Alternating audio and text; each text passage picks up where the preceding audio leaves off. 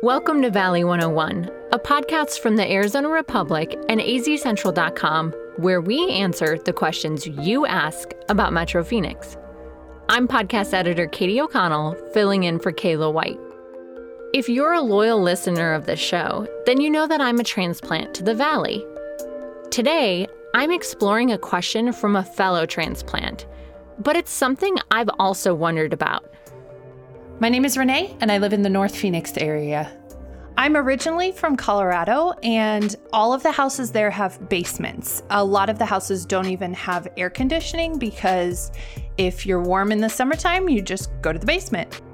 I was surprised when I moved here and no one had a basement since that was the way that we used to escape the heat. And I then started noticing pools in the ground, and I couldn't figure out why people would dig for a pool but not for a basement.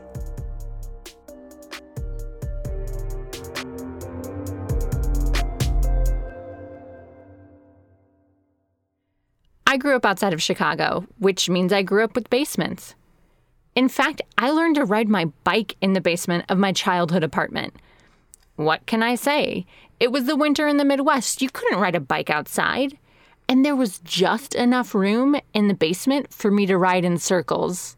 Although I did occasionally crash into the water heater. Kids in Phoenix cannot count on that experience. Right now, if you look at the market, I mean, a third of the homes have pools, right? But gosh, there's less than 1% of the houses probably have basements. That's Nick Bastian. I'm a realtor at Realty Executive. Nick said that you might be able to find newly constructed homes in places like Fountain Hills or Paradise Valley that have basements. I live in Tempe, and right now there's only five houses in Tempe on the market that have a basement. So, why do houses in Phoenix have pools but not basements? When we talk to contractors and builders, generally it comes down to more of a cost. Part of the reason it's expensive to build basements here is because it's difficult to dig deep into our soil. Sure. My name is Steven Semken. That's S T E V E N with a V. And Semken is S E M as in Mary, K E N as in Nancy.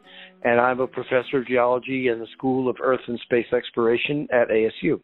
Steven said that our soil has a layer called caliche. So it, you know, it acts very much. It's, it's essentially a natural cement, and the um, the the technical term is calcrete, which is essentially calcium carbonate concrete.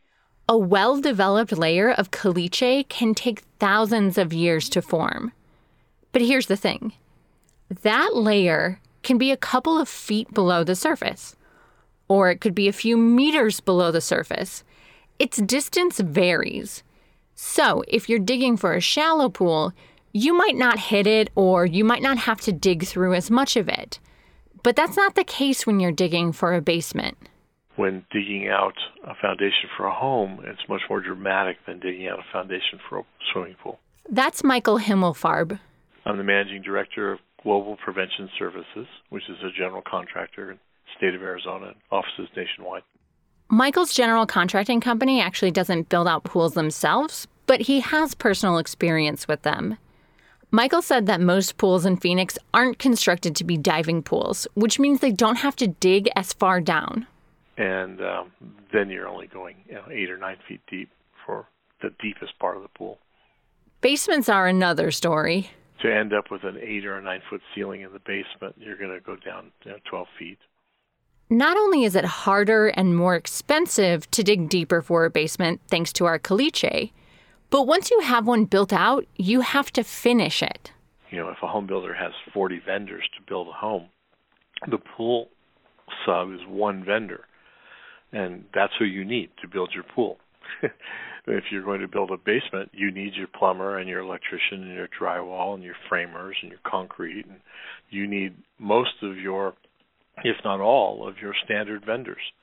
Houses with basements can also take longer to construct. After all, there are a lot more codes and regulations around constructing basements. You have to make sure that uh, everything is appropriately spec'd, not only by code but just common sense.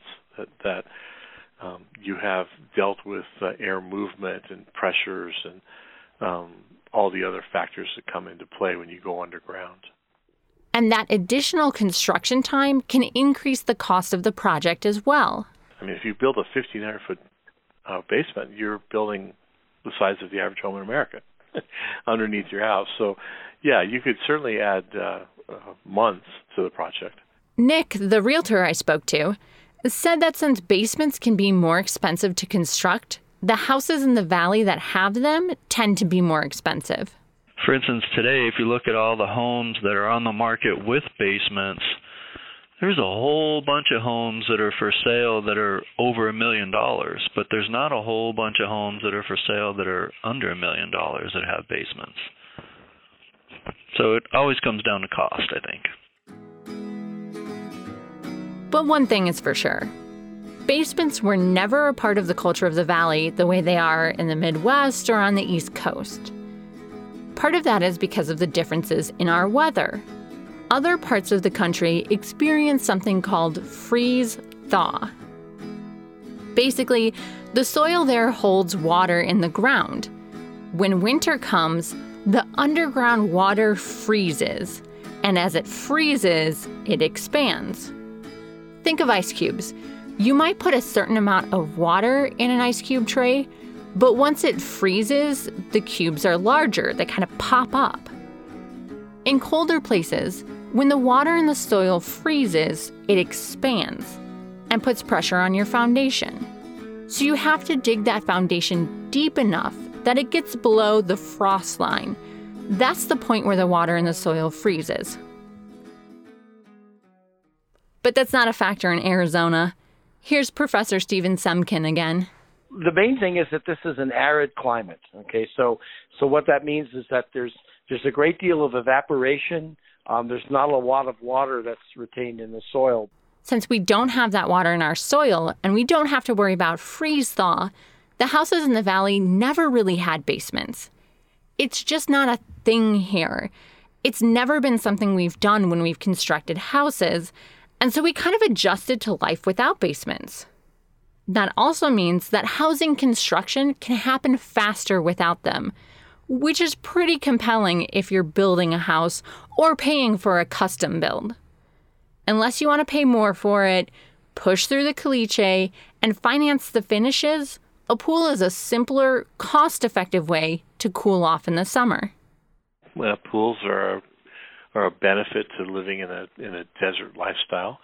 Uh, obvious that uh, uh, a lot of families uh, like to uh, have the opportunity to to have that uh, both exercise capability and pleasure, fun. So there you have it. Basements aren't necessary in the desert. We've grown used to life without them. Although Nick said that this does surprise a lot of transplants he shows houses to, so Renee and I aren't alone in our confusion. Anyway, that's all for today's episode of Valley 101. Thanks to Renee for submitting that question. If there's something you've always wondered about, let us know at valley101podcast.azcentral.com. Or you can find us on Twitter at Valley101pod. I'm Katie O'Connell, signing off for today. Take care until next week.